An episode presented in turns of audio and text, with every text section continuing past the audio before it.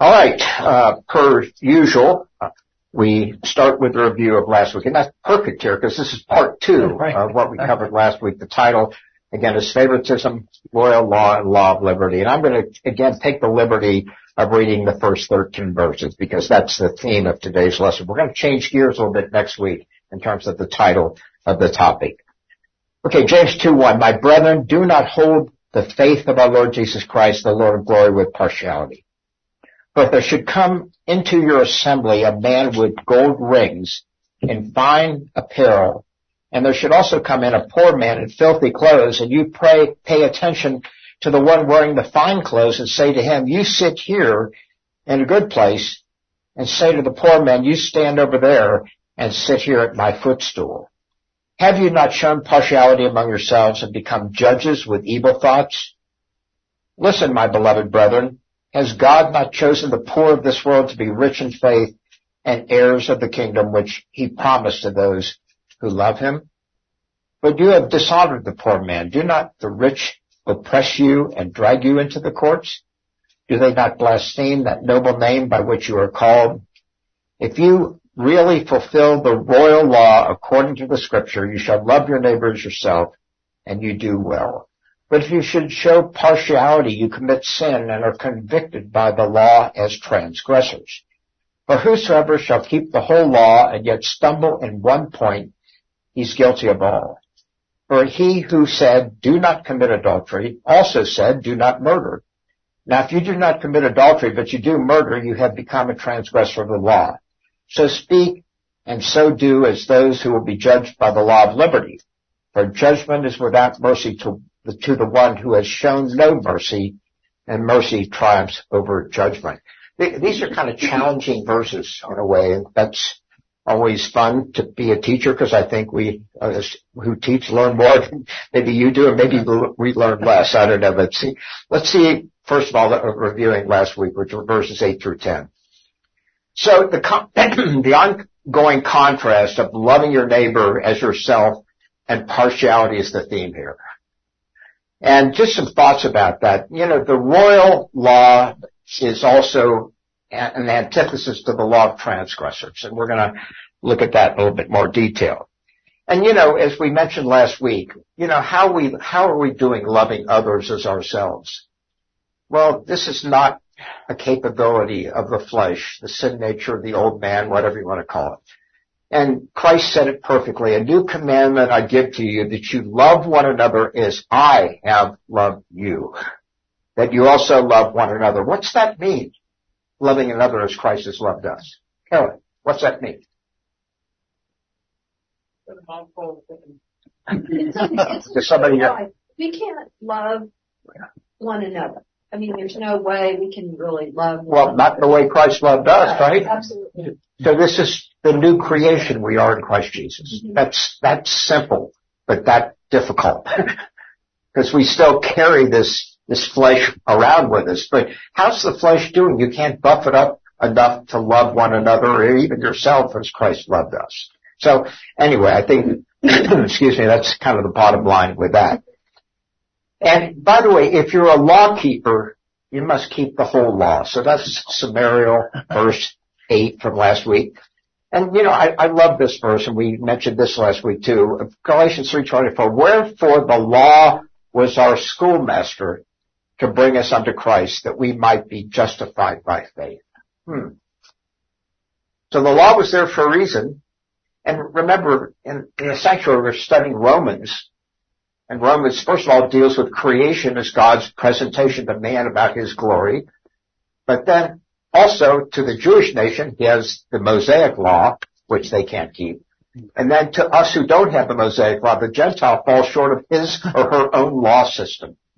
So in a sense, being a transgressor, no matter what kind of law you want to put this under, is doomed to fail, is it not?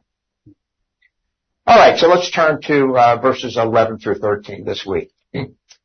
For he who said, do not commit adultery, also said, do not murder.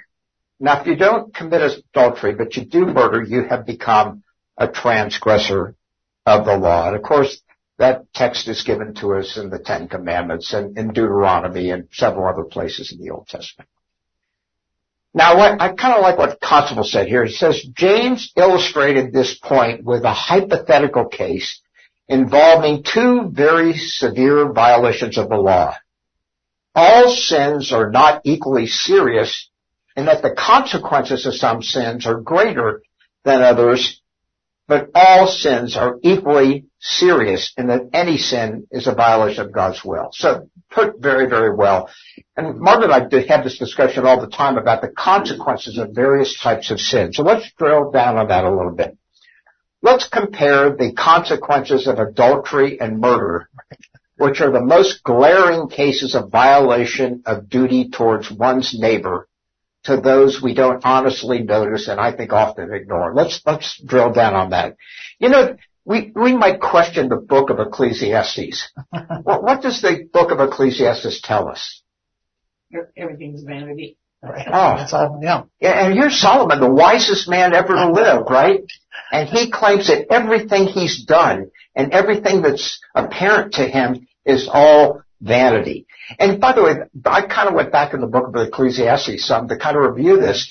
I mean, he never quits. I mean, vanity's used, I don't know, I, I don't know how many times I didn't count it. But I just picked one verse, 217. Therefore, I hated life because the work that was done under the sun was distressing to me for all this vanity and grasping for the wind. So how about the vanity that we all demonstrate at times and not, don't even realize it? The, the, the vanity of life itself and all the things that we kind of think about and do here. It's vain, but is there a consequence of that for most of us most of the time? No. And, and I think the other, the other thing is pride. But you know, John says very nicely, for all that is in the world, the lust of the flesh, the lust of the eye, excuse me again, and the pride of life is not of the Father, but of the world. So, you know, is it wrong to be proud about your children and their accomplishments? I don't think so. But there's a lot of pride that really cuts into every other aspect of our worldly existence here. So these, uh, what I'm trying to point out here is the consequences of vanity and pride may not be apparent to yourself, much less anybody else, or sometimes to somebody else, but not yourselves. But yet the consequences of that are not like murder and adultery. We don't need to go through the consequences of murdering somebody. I mean, they used to put them to death, right? I think the capital punishment would be nice if it would return. I guess there was a shooting in Texas again yesterday oh, where nine people were gunned down and two seriously or several seriously injured. Um, what's the matter with this world system? I mean, it's, it all begins with Adam people still have to have some responsibility if they're under the law to themselves. And then I think Romans 13, 9 kind of summarizes it nicely. For the commandments, you shall not commit adultery, you shall not murder, very right, telling in terms of what we're studying today. You shall not steal, you shall not bear false witness, you shall not covet. And if there is any other commandment, are all summed up in this saying, namely, you shall love your neighbor as yourself. So, so, you know, we're going to get, get to this, uh, in more detail, but let me just kind of pause here for a second and just state this. And what about being delinquent in love? Won't that invalidate everything? I mean, if you're under the law, the royal law and you're not loving, you're falling short. And now as believers under this law of liberty, which we're going to get to today, you know, the lack of love for one another is also violating that principle of, of grace. But nevertheless, the price has been paid and we're going to return to that. Thoughts, thoughts about that?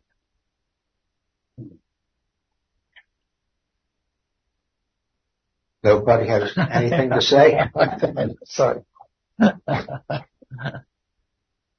But, but you see the principle. I mean, you know, Paul sums up the, the Mosaic law in verse 9 of chapter 13 and says, oh, by the way, you shall not covet, etc. And there's, and if there is any other commandment, all are summed up in this. Love, you know, you shall love your neighbor as yourself.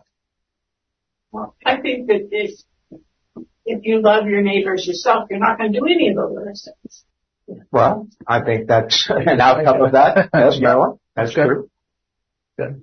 Does everyone agree with these, con- as Constable put it? But I mean, we, Margaret and I talk a lot about that all the time. The consequences of murder and adultery are a little different than pride and vanity, but yet all fall short of God's glory. Well, well, some sins, uh, like the, the first two you mentioned there, that, that in this world you're punished for both those conceivably. Uh, certainly murder, uh, adultery these days, you know, well, it's changed, but you know, it's, there's still, you know, you still suffer for that, but some things you don't, you don't seem to suffer immediately, but maybe you suffer in the long term.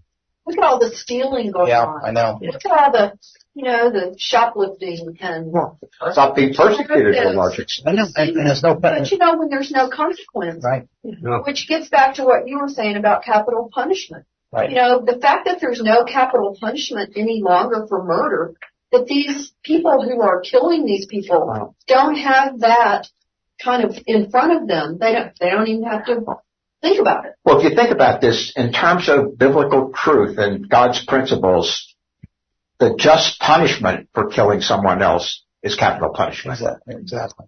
Mm-hmm. And then secondly, is it a deterrent to crime? Well, the liberal will argue that it's not a deterrent to crime. But I, I kind of think that maybe that mindset is incorrect. I think it is in part a deterrent to crime. But before God, in terms of this is a principle of God, capital punishment is just punishment. Yes, Old Testament, the New Testament doesn't really get directly at that issue, but nevertheless, the principles of God never change. Okay, enough, enough of that rabbit trail here for a second. Uh, one more thing on the rabbit trail, though. It's interesting that Uh, whether it's murder or lying, very different in the natural law, but with God's law, you you sin on any ground and you're separated from God for eternity. So so they're they're kind of the same when it comes to when God looks at it. Well, the, the neat thing about that, Jimmy, is we see the contrast between the royal law, which makes you a transgressor, and the law of liberty, which is in the last verse, which we'll come to in more detail. But the law of liberty, you know, Paul said, should I continue in sin that grace may abound? God forbid, meaning never let it be. So we're called to a different life, and that life is the Lord Jesus Christ within us, empowered by the Holy Spirit to ultimately love one another as we love ourselves. All right. Remember, James is pretty practical.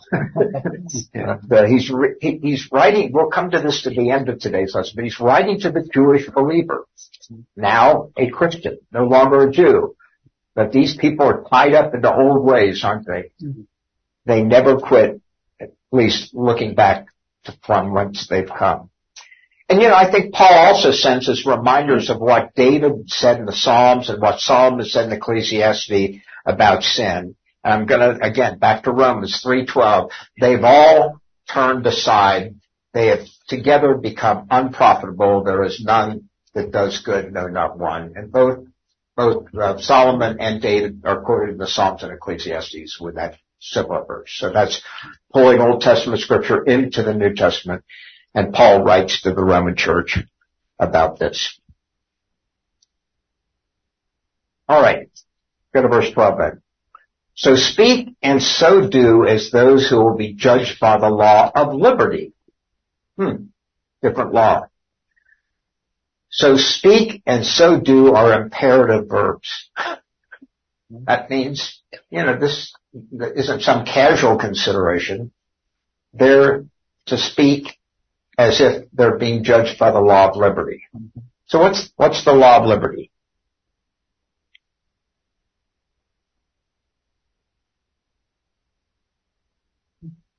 Well, first, not all answer. well, well, first of all, first of all, the, the, the the is not there apparently because I, it's italicized, so I'm assuming it's just, You mean by law of liberty? well, it- the, the the there, it says by V, the V is not oh. there, so it's Oh. just by law of liberty. So, so, so in that case, usually you talk about law as a principle. So this is a principle of liberty. So I, that's, that, that's how I would start down this path. And I don't know whether you do that or not, but anyway, that's, Well, I didn't uh, remove the because I didn't pick that up that Yeah. the wasn't there. But Yeah. nevertheless, I think the interpretation would be the same. Right, I think so too. All right, and uh, and as those who will be judged by the law of liberty, let's drill down on that. So the question I just asked, so what is this law of liberty, uh, and what kind of judgment is this? How are we being judged by the law of liberty? Well, could we say it's connected with grace? I'm, I'm just, Okay. I'm just throwing ideas out here. Well, we, liberty. we operate on a platform of grace, right? That's, that's how we walk and that carries us as believers being transformed and conformed to the image of the Son. But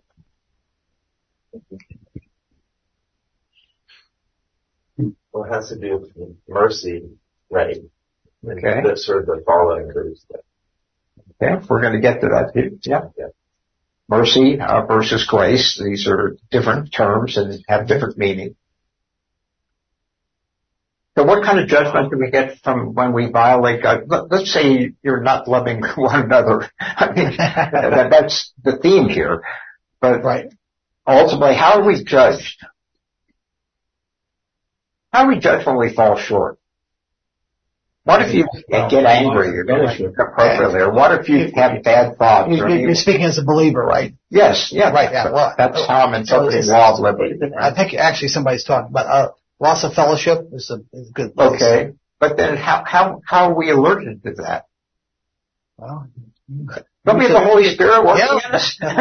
So- and usually, you know, wouldn't we recognize where what we've done or what we've said, and we apologize or Yeah. we um, ask forgiveness or you know those kind of things to, as Roger said, get back in fellowship because we need to recognize and acknowledge what what we've done. I, I think we, I'm, I'm going to generalize this. I have no data to share with you, but I think we fail with one another in that, but I think we particularly fail with the world system. If in fact we operate in a world system, we go to work there, we go to play there, we go to do whatever we do in a world system. And when we ultimately violate that relationship as God sees us, we should be asking them for forgiveness too. Mhm. I think that's a real witness, uh, as to who we are in Christ. So anyway, that's, alright. So, first, will be is a present active participle. So those who will be judged, okay, so that's occurring now. And ultimately, to be judged is present passive. So judged by whom? I think we just kind of touched on that. Who judges us? Well, scriptural truth judges us. And what's scriptural truth? It's, we're, we're engaged in scrip- scriptural truth by the power and understanding of the Holy Spirit. Okay, so that's where the judgment comes into play.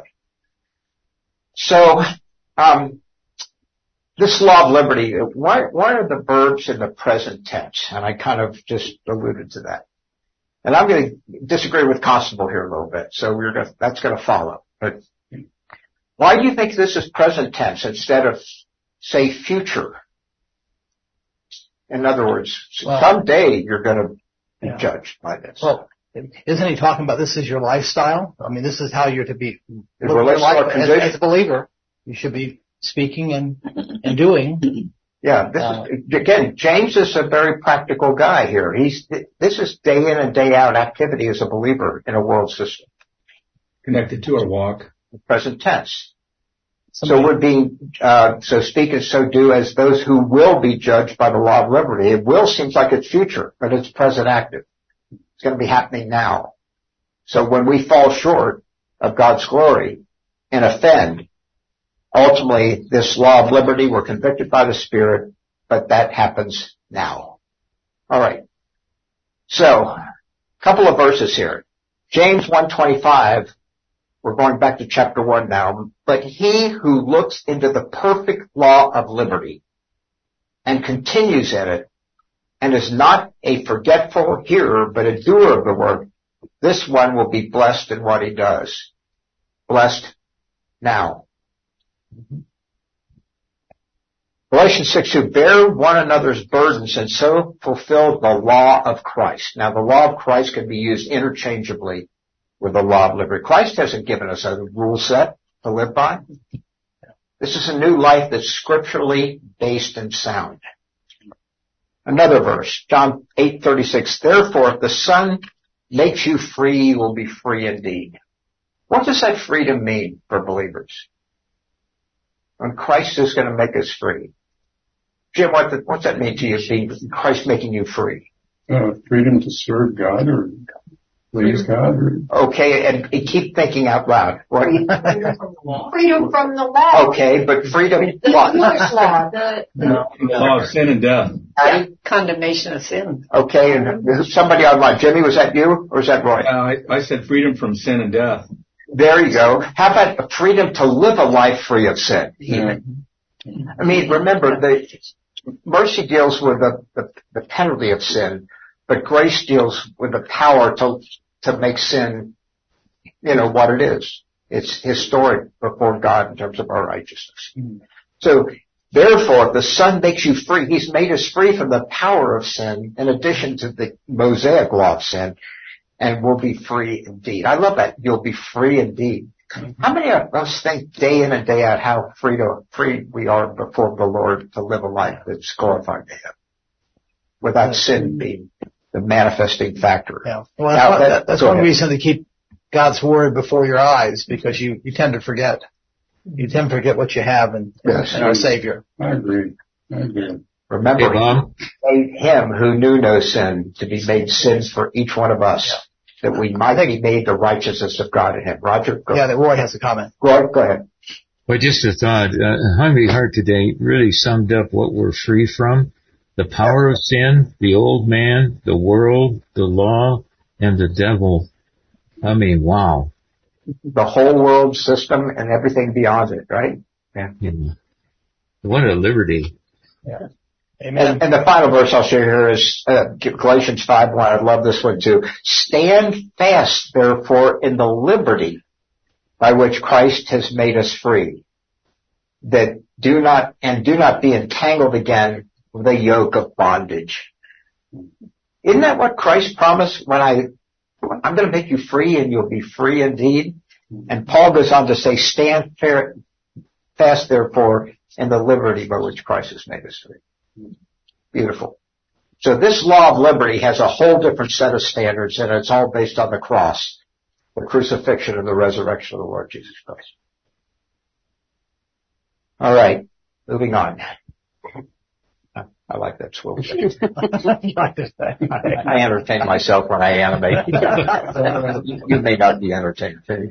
We can talk after class. About that. Okay, Cosmo, I, I'm using him a lot today. Macaulay really didn't add too much to this. I'm not being critical. No, I know, and that's what you find. What's what's neat is that you know I'm so thankful we have such great people to look at, and you start looking at what uh, one brother says, and another Yeah. brother says, and you think one will just really resonate with you, and another one will say, well, I don't know. And so, thank you, Lord, that I can look at all these. And what, you find typically, this wasn't this week so much, but what you find, I think, is the very controversial things. You can look at multiple commentators and they kind of disagree. Anyway, that makes us think we, we may have the mind of Christ, but it's not working completely, is it?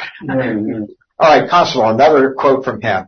We need to speak and act accordingly, namely, without prejudice towards others. Remember this theme here, partiality and not loving others as yourself. Since he is speaking to believers, the judgment to which, I think, yeah, the judgment to which he refers must be the judgment of believers at the judgment seat of Christ. And I disagree. Yeah, I think this Yeah. is the judgment we get in the condition that we're in right now. right. And there's nothing future tense about any of these verbs here. Yeah. The present active participles or present passive, they're now. Yeah. And I think that's, I'm not being critical of Constable, but I just think that's an example of, of maybe trying to rightly divide the word of truth. Mm-hmm. And, and don't forget, it's not the judgment seat of Christ. That's the bema. That's the reward ceremony. So you have to, you have to, as we taught back and we taught those verses, it's, it's a reward ceremony. So rewards are in view, not judgment. That's right. And, and along, along that line, I think ultimately, um, at that judgment seat, you're right. There's not going to be any of our shortcomings going to be brought up there. You know, where Bonnie's brought glory to the Lord where Jim's brought glory to the Lord and Wayne, ultimately that's going to be rewarded there. But I don't see anything here about eternal rewards based on our condition and how we're carrying ourselves. don't you think it has more to do with um, non-believers looking at believers and and appreciating and wondering why they have a different view of, you know, um, or maybe because they do apologize for their. Mm-hmm. I think we want we want to be different in the world than just everyone else, mm-hmm. and I think that's part of it too. The Lord wants us to be a witness and to be different. And, and think, think about why the world system looks at the church as a bunch of hypocrites. Mm-hmm. And I think that in part relates to wrong teaching. But I think it also relates to wrong behavior of the way the world system looks at the believer. Mm-hmm. And you know, increasingly politically, this right-wing Christian view of politics is really being criticized left and right. I mean, but remember, our citizenship is in heaven. It's not here. So don't get too wrapped up in all this. we're, we're really performers in, in our heavenly clothing as he looks down at how he's he's glor- being glorified through our lives. All right. Jamieson Fausset and Brown is one of my favorite commentators. We, I don't quote them very often, but I thought this was good. If we will not in turn practice the law of love to our neighbor, and that law of grace condemns us still more heavily than the old law. Let's come back to that. Which spake nothing but wrath to him who offended in the least, in the least particular. And quotes James 2.13, which is the verse that we're coming into. So, um, what do you, what do you think of that? That the law of grace condemns is that that condemnation is still more heavy than the old law. Why, would Jamieson, Fausset, and Brown state that that way? And do you agree?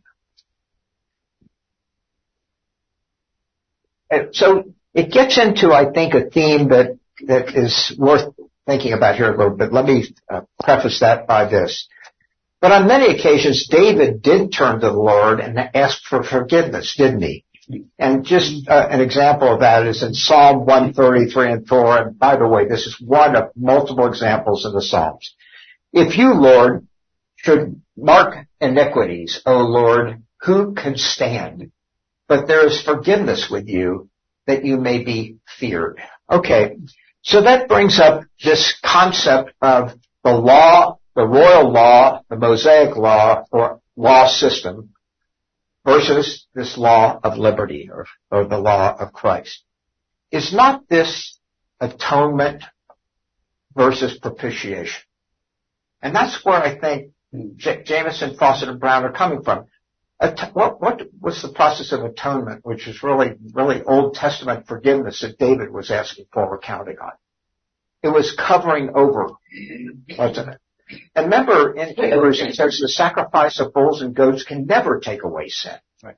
So this was covering sin by the sacrifice of the high priest once a year for the entire nation of Israel. But what's propitiation? Propitiation is appeasement. God is now satisfied. So that's, I think, where Jamieson, Fausset, and Brown are coming from. That when we fall short of God's glory under, sure, the penalty is, is, may, may not be worse, but ultimately because of Christ and everything He's accomplished, we've, you know, been disobedient to that appeasement that He's done on our behalf. I think it's an interesting thing to think about. Leviticus 19:22, the priest shall make atonement for him with a ram of the trespass offering before the Lord for his sin which he has committed, and what, and the sin which he has committed shall be forgiven him. Okay, so this, is that true forgiveness in terms of the cross? Well, if you look forward, but it's not at the time the sacrifice was made. Romans 3.25, which we're studying uh, up front, whom God set forth, meaning Christ, as a propitiation by his blood through faith to demonstrate his righteousness because in his forbearance God has passed over the sins that were previously committed. And then we all love 1 John 2 2. And he himself is the propitiation for our sins and not for ours only, but for the sins of the entire world. Isn't that a tremendous verse? So all those unbelievers out there, their sins have been forgiven too. I mean, th- that appeasement is a permanent thing. It's done once. And the thing we have to remind ourselves of personally and to one another is when we fall short of God's glory, He's not going to get back on the cross again. So I think what they're pointing to, the law of grace condemns us still more heavily than the old law relates to the fact that nobody could keep the old law. But now we have someone who in fact has not only kept the law, but paid the price for it eternally, if you will, a peace. Any other thoughts about that? Now keep in mind, the Old Testament, they're asking for forgiveness. but is that the same forgiveness that we have today as believers? Hey, Bob. Yes, Roy. Go ahead. I'm just thinking about the five things that I mentioned there earlier from the uh, Hungry Heart. Uh, the one thing that is not stated in those fives is the very thing you just touched on, that God is satisfied with Christ's gift of His life in our place. So the penalty for sin has been paid in full. Wow. Yeah. Isn't that great? Hmm. Amen. I think it's interesting that God had passed over yeah. the sins of the yeah. people in the Old Testament. It's like he didn't forgive them, but he just, he's just, you know, letting it go for now. But I think there's evidence that that was an act of asking God's forgiveness. Uh, but they, it was just covering it up because God had a plan. Yeah. the eternal covenant had yet to be fulfilled, right? Yeah. All right, we need to keep moving here now. Uh, verse 13, the last verse of this section, for judgment is without mercy to the one who has shown no mercy, and mercy triumphs over judgment. This is a very interesting verse. All right. So ultimately, for judgment is without mercy to the one who has shown no mercy. I'm just re-quoting that verse. Whose mercy is being addressed here?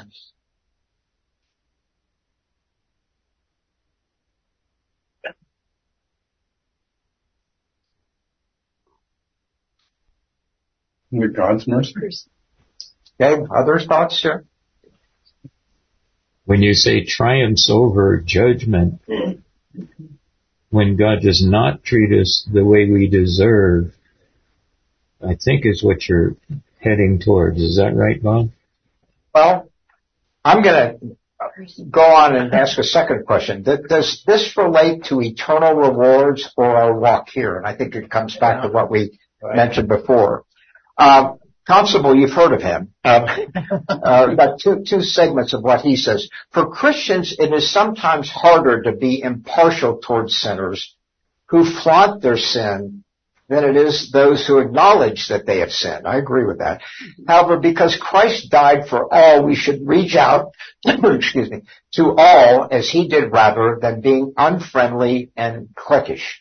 This is true whether the sinners are homosexuals, AIDS patients, the murderers of unborn children, in other words, abortion, liars, adulterers, thieves, or gossips. Now, is, is that God's mercy?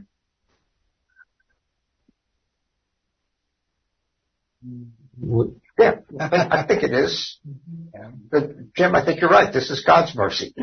So mercy triumphs over judgment. And that, if, if in fact mercy didn't triumph over judgment, what would the judgment be? Yeah. Yeah, it's death.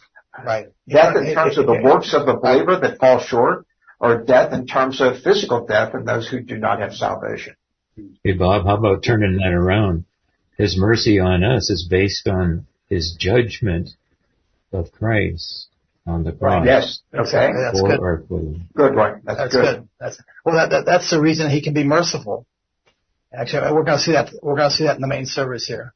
That's that's the reason he can be merciful because he judged Christ. We're going to cl- close with that here too in a few minutes. Constable again says this. This section of verses may raise a question in some minds concerning how James viewed the Christian's relationship to the Mosaic Law. Was he implying that we are responsible to keep the whole Mosaic Code? His own words at the Jerusalem Council showed that this was not the, his view. And you can go back and look at the Acts section, and I agree with Constable that this clearly demonstrates that he, he was not intending the new church to live under the Mosaic laws. And I skipped part of the paragraph, it was long. Christians live under a new set of rules, the law of liberty. Israelites live under a different set of rules, the law of Moses. The fact that the golden rule was part of the Mosaic law as well as the law of Christ does not mean that we're still under the Mosaic law. So again, principles of God never change.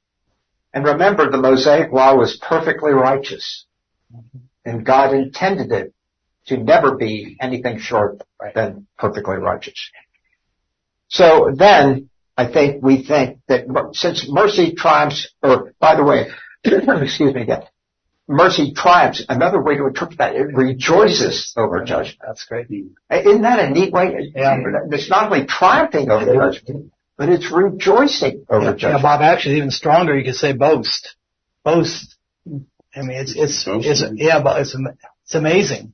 God's mercy is beyond our, you know, because of Christ. So how should we reflect on this? Well, doesn't the mercy of God in Christ towards us lead us to show mercy towards our fellow men, making mercy triumph over judgment, which we all deserve? Yeah, it does. I think that affects our behavior and the way we look at others too. And that's what Constable said in that previous section about, you know, whoremongers or, you know, abortionists and all the other kind of things that go contrary to the principle of God in addition to Mosaic law violation. And I think it really does. And there are a couple of verses that came to mind here. Matthew 5 said, Blessed are the merciful, for they shall obtain mercy. Yes, Sermon on the Mount, and I know all that, but nevertheless, that is the principle of God. Blessed are the merciful, for they shall obtain mercy. That's kind of legal in its own sense and will be lived out in the Jewish nation during the millennium. But nevertheless, I think that relates to us. Blessed are the merciful, for they shall obtain mercy. So in a sense, mercy trumps judgment. 913, but go and learn what this means. I desire mercy and not sacrifice, for I did not come to call the righteous, but sinners. And the final verse here, Ephesians 2, 4 and 5, excuse me. But God, who is rich in mercy because of his great love with which he loved us, even when we were dead in trespasses and sins, made us alive together with Christ. By grace, you've been saved. Hmm. So that brings in this principle of grace. And re- remember, God is not only merciful, but filled with grace and with truth. And I pulled this off the web, but it's just kind of nice. so grace emphasizes the giving of what we uh, do not deserve, whereas mercy uh, emphasizes the withholding of what we justly deserve. So it's, it's nicely phrased there, I think, in terms of the difference between mercy and grace. And I think the verses in Ephesians really distinguish the two very nicely too. Okay, we're gonna stop there. Uh, uh, yeah, Wayne? We, we, we separate grace and mercy for the, so we know which, which is what. I think they're all grace because God isn't constrained to do any of that. I mean, He doesn't have to provide mercy. So it's all, all considered grace, doesn't it? Isn't it? Well, it ultimately could be interpreted that way, yes. But mercy, I think, is the fact that we should be justly punished for all of our, yeah. our sins. But for the fact that he doesn't. But, but grace gives us a life, doesn't it? yeah. Sure it gives us a position, and through that position we have a life to live that glorifies God. That didn't occur under the Mosaic Law. And if you look back at the Old Testament, I'm doing Daniel now in the McGee thing. And so it's amazing how people like Daniel and Joseph and David and others just stand out in terms of being godly men. Mm-hmm. But yet we know that we didn't learn anything about Daniel and Joseph in terms of their shortcomings, but I'm sure they had them. Any other closing thoughts here this morning? All right. Wayne, would you close us in prayer, please? Father, thank you for this time together and the fact that we can still meet and, and uh, learn more of your grace and, and, mercy to us. And we just thank you for this uh, hour coming and, and uh, We pray this in Jesus. Amen.